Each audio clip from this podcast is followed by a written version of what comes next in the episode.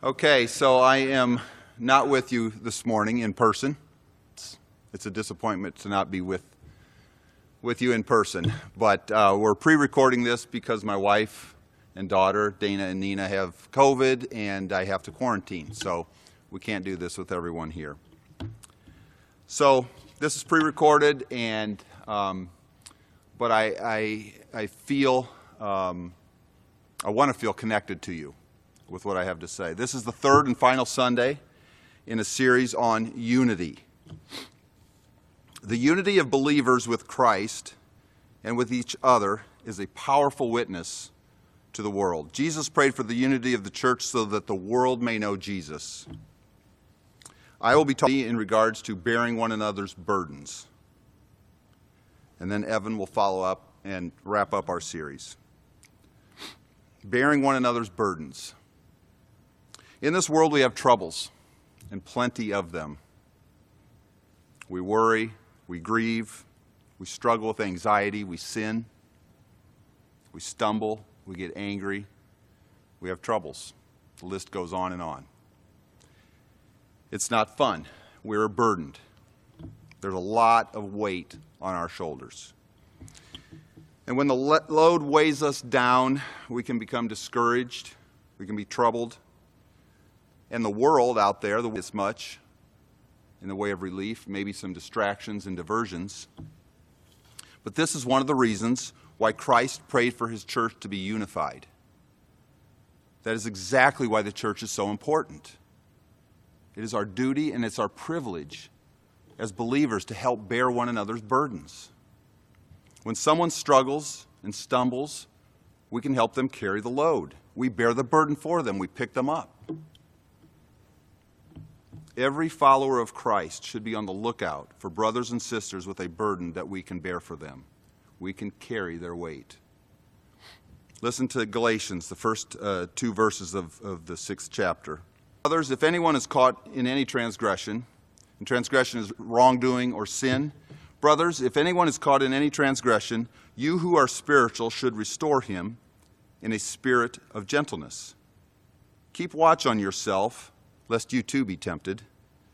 Bear one another's burdens and so fulfill the law of Christ. Verse 2 again says, Bear one another's burdens and so fulfill the law of Christ. It simply states a command bear one another's burdens. And what is a burden? We think of, at least I think of a beast of burden, a donkey, carrying a heavy load and unbelievable loads, I guess. But um, so that's kind of a word picture of, of a burden. But we're talking about people. Now we're not talking about donkeys. We're talking about people. So picture with me, if you will, uh, a brother who is carrying a heavy load on his back. Maybe it's a load of brick, or you know, let's just go with brick, and it's heavy, and he's struggling, and his back is aching, it's burning, he's sweating profusely, his feet are aching, even his knees have, uh, are bloodied from stumbling a few times. And I see my brother and I say, Hey, brother, let me take for you. Let me take some of that weight off your back. And I take some of that weight and I put it on my back. And, and, and I've got some water with me. I give him some water. He's thirsty. And I wipe his forehead, all that sweat. And, uh, and then, in fact, I say, why don't you just sit down here under the shade tree? Let's take a little break because I'm going to help you carry. We're going to move faster. So we've got some extra time now to take a break and sit on, under the shade tree. That's a burden, and that's someone starting to carry the burden for them. It's a beautiful thing. It's simple to understand. If your brother or sister is in need, help them. It's not a complicated concept to understand care them. Bearing one another's burdens is easy. Simply show love. It's easy to understand, I should say. Now, we're not usually talking about a, an actual weight like the bricks I described on the guy's back, although it could be that, could be a, an actual burden like that, a, a weight. But usually in our culture, we're talking about other things maybe physical ailments, or disabilities, sin, Some of us are carrying a burden of sin, spiritual struggles, emotional pain, worry, anxiety, depression, anger. But we're here as a church. And I wish I was with you today, but I'm not. But we're, figuratively, we're here as a church. And that's a community. So, what does this have to do with community and bearing burdens? Um, in Acts, we often look at Acts when we think about community. And so let me read Acts 2 44 through 47. And all the believers were together and had all things in common. And they were selling their possessions and belongings and distributing the proceeds to all as any had need. And day by day, attending the temple together and breaking bread in their homes, they received their food with generous hearts, praising God and having favor with all the people. So here's community, people sharing things together, living together, and undoubtedly bearing each other's burdens in all of that. Because some of those that had more uh, physical blessings were sharing it with the others. So that right there is bearing a burden. It's exciting that I see this happening at Northfield. I think that's really cool. I love that. I see people looking out for each other, and isn't it neat when people are more important than stuff? Or people are more important than our schedules? That is really cool. And I encourage you with that. It's, it's a simple concept to understand, but it's not always so easy to do. It's simple to understand, but it's not always so easy to do. However, it's a sacrifice that God honors. When one part of the body hurts, we all hurt. When one carries another's burdens, we all benefit. We all need to look out for each other. When we bear one another's burdens, relationships are created, they're deepened, they're strengthened in Christ Jesus. And that reflects Christ's love to the community around us when they see that. A healthy community of Christ followers walk by spirit, not by flesh, so that the world may know Jesus. Here at Northfield, I encourage you do not be invisible, get involved participate, develop relationships so that you can be a part of bearing someone's burden. Or maybe you're the recipient of someone bearing your burden. If you see someone about ready to stumble over a cliff, let's just say you're at Starved Rock State Park, and someone's accidentally, they're, just, they're distracted or they're taking a picture or whatever, they're about ready to stumble over a cliff you're going to do something, aren't you? You're going to yell at him. You're going to do whatever you can to help that person not stumble over the cliff. if you are aware of one of your brothers or sisters who's about ready to stumble over a cliff, and I'm not talking about a physical cliff now, I'm talking about maybe something like sin or some sort of a burden of circumstance, something's coming down the pike. Reach out. Don't let them fall over the cliff. Reach out. Remember, Galatians 6 says to do that, though, with a spirit of gentleness and humility. But reach out. Don't sit idly by. These pews, knowing that someone else is doing something very wrong or something very wrong is about to happen to them. Reach out. And sometimes it's awkward. In our culture, we, we have our, our own families, we have our own uh, things that we deal with. Uh, so it can be a little awkward. Doesn't matter. Awkward is, is overblown. Big deal. If it's awkward, it's awkward. Do it anyway. Reach out, get involved, pray about that. Pray that the Holy Spirit is leading you in that direction. Back in the 1500s, Martin Luther said this If there is anything in us, it is not our own. It is a gift of God but is a gift of God, then I must serve others with it, not myself. And my learning is not my own, it belongs to the unlearned. And my wisdom belongs to the foolish. My power belongs to the oppressed.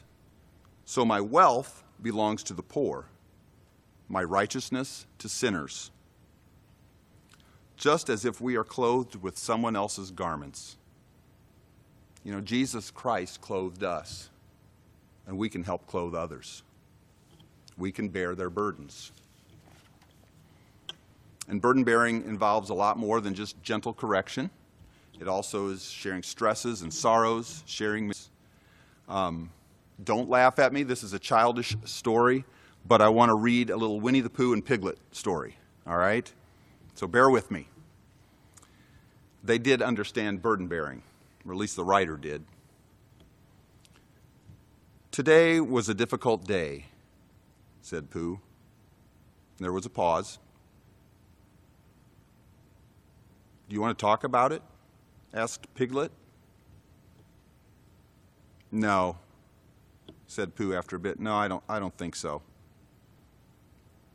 That's okay, said Piglet. And he came and he sat beside his friend. What are you doing? asked Pooh. Nothing really, said Piglet. Only I know what difficult days are like. I quite often don't feel like talking about it on my difficult days either. But goodness, continued Piglet, difficult days are so much easier when you know you've got someone there for you. And I'll always be here for you, Pooh. And as Pooh sat there, working through in his head his difficult day, while the solid, reliable Piglet sat next to him quietly, swinging his little legs, Pooh thought that his best friend had never been more right. Difficult days are easier, much easier, when someone is there to share it with you. And today, right now, some of you in this room, and I wish I was there with you in person to look in your eyes, but um, some of you in this room are in hard places. Some of you are very stressed. Difficult days. You're worried, anxious, you're burdened. Maybe it has to do with finances, maybe your marriage, work, health. Some of you are toying with the idea of stepping into a sinful choice. This is all stuff that's happening right now as you're listening to my words, and I hope that the Holy Spirit is convinced to, to do something about it. Whether it's a spirit, whether it's a, a burden of sin, or whether it's a burden of just circumstances. Reach out, open up, talk to someone. Make that decision right now while you're sitting there because you know what happens when you get out to your car? You leave and you put it behind you and it's gone. And I'll guarantee you there are many people in this room with you right now who would be glad to bear your burden. And it's no big deal, even though it might be awkward. Just do it. That's why it's so important to share your life with people. Live in community and engage in conversations so that the rest of us have a clue of each other's lives. We have to talk. We have to be involved with each other. Jesus lived this way. Um, many of you know the story of, of, Lazarus. Jesus had a friend Lazarus. Lazarus had a couple of girl, uh, sisters, uh, Mary and Martha. And, um, and they, these girls were also friends of Jesus. And Lazarus dies. And the girls had hoped that Jesus would come and heal him. And Jesus arrived late. He arrived days late. And Lazarus is dead. Um, they were sad, obviously. They were crying. Jesus arrives and they, and they said, Jesus, if you had been here, maybe you would have saved him. And uh, Jesus had already known and decided he was going to raise Lazarus from the dead. He was going to heal Lazarus, and all this crying business would be over. This was nothing to mourn about. But the community there was mourning. And so, did Jesus go and tell them all, hey, chill out, people, for crying out loud, I've got this? He didn't do that. What did he do? He wept. He wept with them. He cried because they were crying. He felt their pain. Dana and I have been very blessed by a lot of you in this room bearing our burdens. Whether it's sitting with us, crying with us, praying with us over issues like parenting or marriage. And it's a blessing. It's a huge, huge blessing. It's not always easy. It'd be easier to walk away, it'd be easier to say everything's okay. also, about 11 months ago, we had a fire at our place of business. And I hope this picture is, is up there now as I'm speaking. But uh, there's a picture of the fire. And I was in, I got the call while I was in North Pekin, and by the time I got to Tremont, there was quite a crowd already gathered bearing my burden. And the first two people to meet me was my wife and daughter. And here's the picture of them. I hope it's up there too. Uh, embracing me because I was shaking so bad I'm not sure I could have stood up under my own weight. It was very hard. and here's another picture of some of my friends bearing my burdens as they're carrying stuff just before it completely burned up, saving a bunch of stuff, bearing my burdens. And it was cold and nasty that night. Everything, I was soaking wet, overspray from the fire trucks, or it had been raining or snowing, I don't recall. I know it snowed the next day. I don't remember if it snowed that night. But it was miserable. And I got home, I was freezing. I had, I had to spend extra time there with the fire marshal as we filled out reports and stuff. I got home, and, and there was a couple dozen people in my house waiting for me just to be there. They didn't say, they were friendly, and it's, it's a lot of you guys. But it felt good. It felt good to see faces. And that, that continued for weeks as people continued to help us. People, many of you right here, people helped us paint. People helped us clean out stuff. People helped us throw away garbage.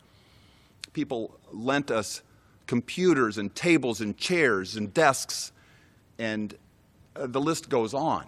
People brought us food. People were bearing our burdens. And that went on for weeks, maybe even months. You don't need a head full of knowledge, just a loving heart. Sometimes it will be messy, but staying separate and removed from those around you and their burdens, that's just simply against the teaching of God's Word. Get involved. Do not stay out of the fray. When bearing burdens, be wise and discerning. Ask a lot of questions. Don't give a boatload of advice. Be like Piglet and just do a lot of listening. Also, consider the story about Job and his friends. A lot of you know that story. Job was under attack from a boatload of afflictions and trials. And some of his friends came and they sat with him, and they did pretty good at first. They sat with him and they were his friends. They just did that. But over time, they kind of lost sight of that and they became a little bit judgmental and they were trying to figure out why in the world Job had all these afflictions and all these trials, and maybe he had done something wrong, and this is why God is punishing him, and you should do this, Job, or you should do that, Job. So they didn't end real well. So we don't want to be like that. And those of us who receive burden bearing, accept it graciously.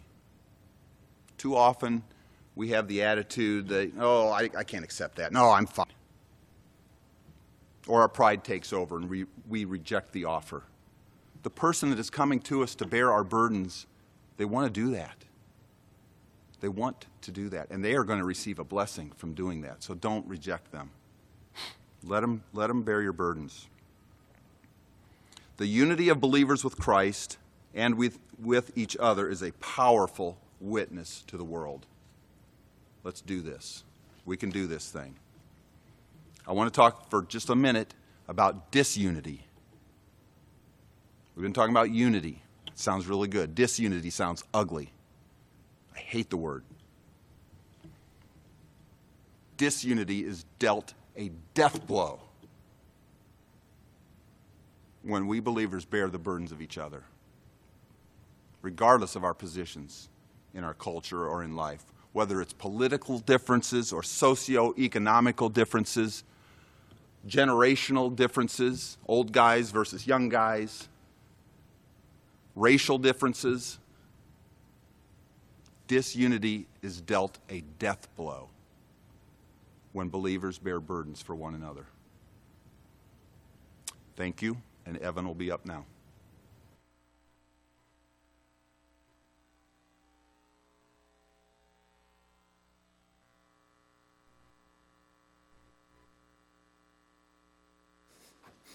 Good morning. I'm actually excited about being here today. But I know that some of you are a bit distracted today, so the score in the Illinois game at present, Il- uh, sorry, Loyola's beaten Illinois 28 to 16 so far. Anyway, on a more serious note, so I've been practicing and reading and preparing this message for several weeks, and um, had it all prepared. Probably read through it 25 times. I don't know. Lost track.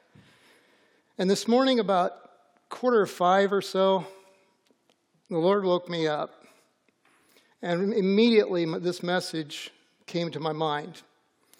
And I sensed the Lord say, Change it. And immediately my eyes went. And I got up right away and I went to the living room, sat down on the couch, got out a pad of paper, and I just started writing as fast as I could, everything that came to mind.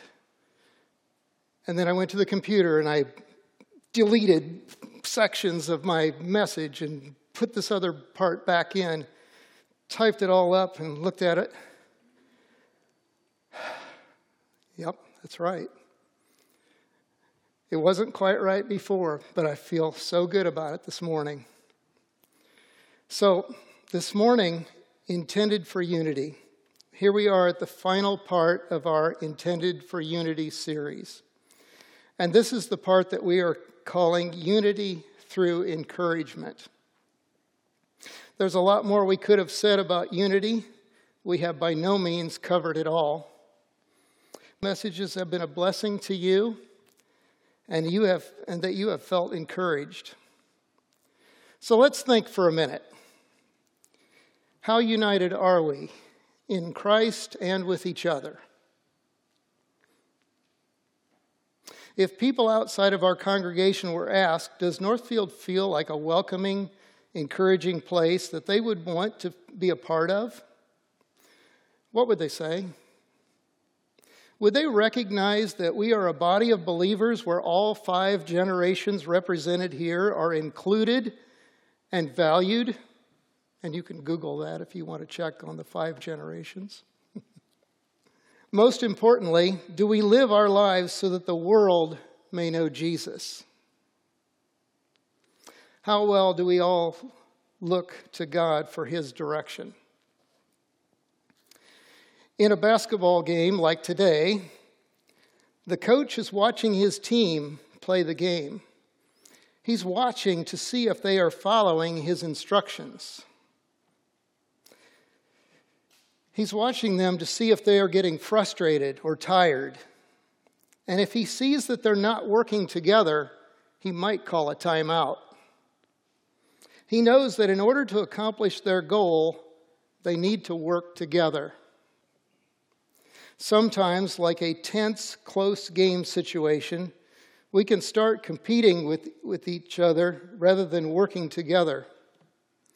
We all have our own ideas, our own preferences, and our own opinions. And depending on our worldview and our information sources, we can develop an us against them mindset, even in the church, even in our own team. Sometimes we get frustrated and we might think we would be happy if all the people we disagreed with would just go away, leaving only those of us who agree to. But who would be left? but would that really be unity? How could we be more uh, how could we be more unified so that the world may know Jesus? Christ intended us to be one, even though we're not all the same. We're not all in the same place in how we understand and relate to God and to others. But God takes us where we are and He challenges us to grow in our relationships with Him and with others. In this series that we have been encouraged to look at several different excuse me, in several different ways. Don taught us for the believer, God has adopted us into his family. Tim reminded us that we are part of a body. Every part has an important role to play. Matt showed us that the importance of maintaining unity is taking care of each other. Bill taught that sometimes to be unified, we need to do hard things like speaking the truth in love, confronting an offense in order to obtain unity. And Dale showed us, as you just saw, showing uh, that bearing one another's helps brothers and sisters walk through trials. In my preparations for this sermon, I was reading from John 15, and I noticed a comparison to our series in John 17. So I'd like to read some verses. I'm going to start off with John 15, starting at verse 9. As the Father has loved me, so have I loved you. Abide in my love. If you keep my commandments, you will abide in my love, just as I have kept my Father's commandments and abide in his love. These things I have spoken to you, that my joy may be in you, and that your day be full. This is my commandment, that you love one another as I have loved you. Greater love has no one than this, than someone lay down his life for his friends. You are my friends if you do what I command you. No longer do I call you servants, for the servant does not know what his master is doing. But I have called you friends. For all that I have heard from my Father, I have made known to you. You did not choose me, but I chose you and appointed you that you should go and bear fruit, and that your fruit should abide, so that whatever you are in my name, he may give it to you. These things I command you so that you love one another. Now, going back to the top, notice in verse 9 how it says, As the Father has loved me, so have I loved you. The Father, Son, and Holy Spirit, they're, they're all in unity together as one God. And what that says in these verses, as the Father loved me, God loves himself. And then it follows up by saying, as the Father has loved, as the Father me, so have I loved you. Now think about that for just a minute. God loves you as much as he loves himself. I don't even know how to expound on that. I don't even know how to explain that. I don't even know where to go with it from there. But just think about that. God loves you as much as he loves himself. I hope that would encourage you to be united more with the Father, and I hope that would also encourage you to want the world to know Jesus. with that John passage as a background, thinking how much the Father loves you and has chosen you, let's compare our text in John 17. This is Jesus' prayer to the Father for his disciples and for us. So let's start in verse 20. This has been our unity passage uh, verses that we've been reading. I do not ask for these only but also for those who will believe in me through their word, that they may all be one, just as you, Father, are in me and I in you, that they also may be in us, so that they believe that you have sent me. The glory that you have given me, I have given to them, that they may be that may, they may be one, even as we are one. I and them, and you and me, that they may become perfectly one, so that the world may know that you sent me and loved them even as you loved me. Unity is important to Christ. He mentions it four times in his prayer that we would be one. So, whose responsibility is it to make this happen? Is it our responsibility? Do we just harder? Is it Christ's responsibility? Does Jesus just need to make us one? Could it be that we need to be listening and praying and obeying the Holy Spirit's promptings and let Him do it through us? Unity takes effort and dependency on Christ. I like Tim's example that, uh, of the triangle that he shared with us two weeks ago. That when we get closer to God, we get closer to each other. When we get closer to each other, we get to know each other. But what happens if the triangle gets turned upside down? Then we are divided and we grow apart and we miss what God has for us. A while back, I listened to an interview that was done with former President Obama. And he was asked about the sharp differences between the left and the right in our nation and what he thought we should do about it. He gave an interesting answer. He said, as long as the two sides only associate with people whom they agree with, there will not be unity in our nation. The two sides need to talk, and they're not talking. Now, I'm not suggesting that we compromise the truth. I'm not suggesting that we compromise the gospel or any moral issue. But to talk with people to find out where they're coming from would help us understand better why they feel so strongly about what they believe. So, what's some practical ways that we can encourage unity? Oftentimes, after we have exhausted all of our options, we might say, Well, I guess all we can do is pray. But we need to learn that that is actually the main thing we can do is pray. Pray that the Lord would show us ways that we can encourage unity and oneness with people around us. Pray for unity among leaders, government leaders, church leaders. Pray that God would impart wisdom to them so that they would know how to promote unity. Also, in our prayers, we should ask the Lord if there are things that we have done or are presently doing to cause division. And if there are some of those things, we need to repent of those. What's some practical things we could do to encourage unity in our church? Well, and participate in a life group where you can share concerns and pray for each other and listen to the other's point of view. It's a great place for the different generations to listen to each other.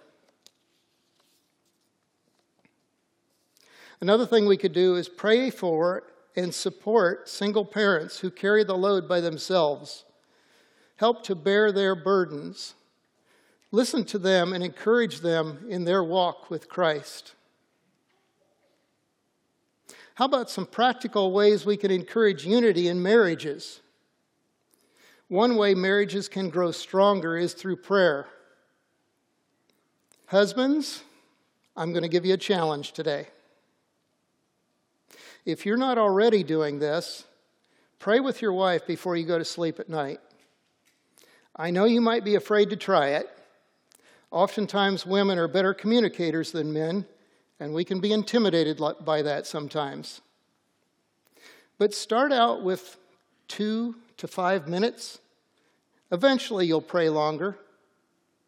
Don't start trying a 20 minute prayer. You'll get discouraged and you'll give up. Start small and work your way up. My wife and I pray together, but not every night. It's about five times a week, depending on what's going on. It was hard for me at first, but now it's much easier. And wives, if your husband will try it, support him in his efforts, even if he falls asleep in the middle of his prayers like I do. I think sometimes a guy can get discouraged if he doesn't feel like he's doing it just right. So, what are some ways that we can encourage unity in our world? Go beyond what's comfortable. Last year, the barbing my hair for the last 33 years retired. And when I found out he was retiring, I wondered what I was going to do. I prayed about it, and it seemed like the Lord was challenging me to step out of what was comfortable and go somewhere where I could try to experience relating to someone who was experiencing life differently than me. So last year, I started going to, to a new barber, a black man. When I walk into this barber shop, I feel a little bit out of place. It feels like everybody's looking at me when I walk in.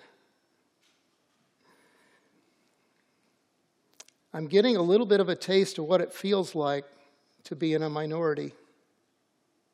It's a little bit awkward, but actually I'm enjoying it. I feel like it's a way to try to understand others more, listen to their conversations, and seeing life from their perspective. So, as I close this message today and we close our series, I just want to ask you a couple things. What can we do so that the world may know Jesus? That would be a prayer. Ask God to show you how you can be an encourager, or like Dale said, bear each other's burdens, or any of the other things that we mentioned in the Unity series. Next, do you need encouragement today? Have someone pray with you today before you leave. Don't go home discouraged. And lastly, could it be that today is your day? Is Christ speaking to you, reminding you that he loves you and that he has chosen you? Is it time to recommit or possibly commit your life for the first time to Christ today? I would like to challenge you to, to come to him today. If there's anything that we can pray with you about, Matt will be in the office. I'll be up here. The other elders will be around. Let us pray with you. So let's pray. Lord Jesus, I thank you that your desire is for us to be one. And you prepared the way. You are the example. You are the one who shows us how that can actually be done. And Lord, in those places where we have not been unified, where we have been divisive, pray that you would forgive us. We pray, Lord, that you would guide us to, to be more unified and to, to be open to others in our world beyond ourselves. Help us to consider the needs of others and help us to look for ways that we can serve you. So we pray that you would just go with us as we leave this place. And we commit this day to you. In Jesus' name, amen.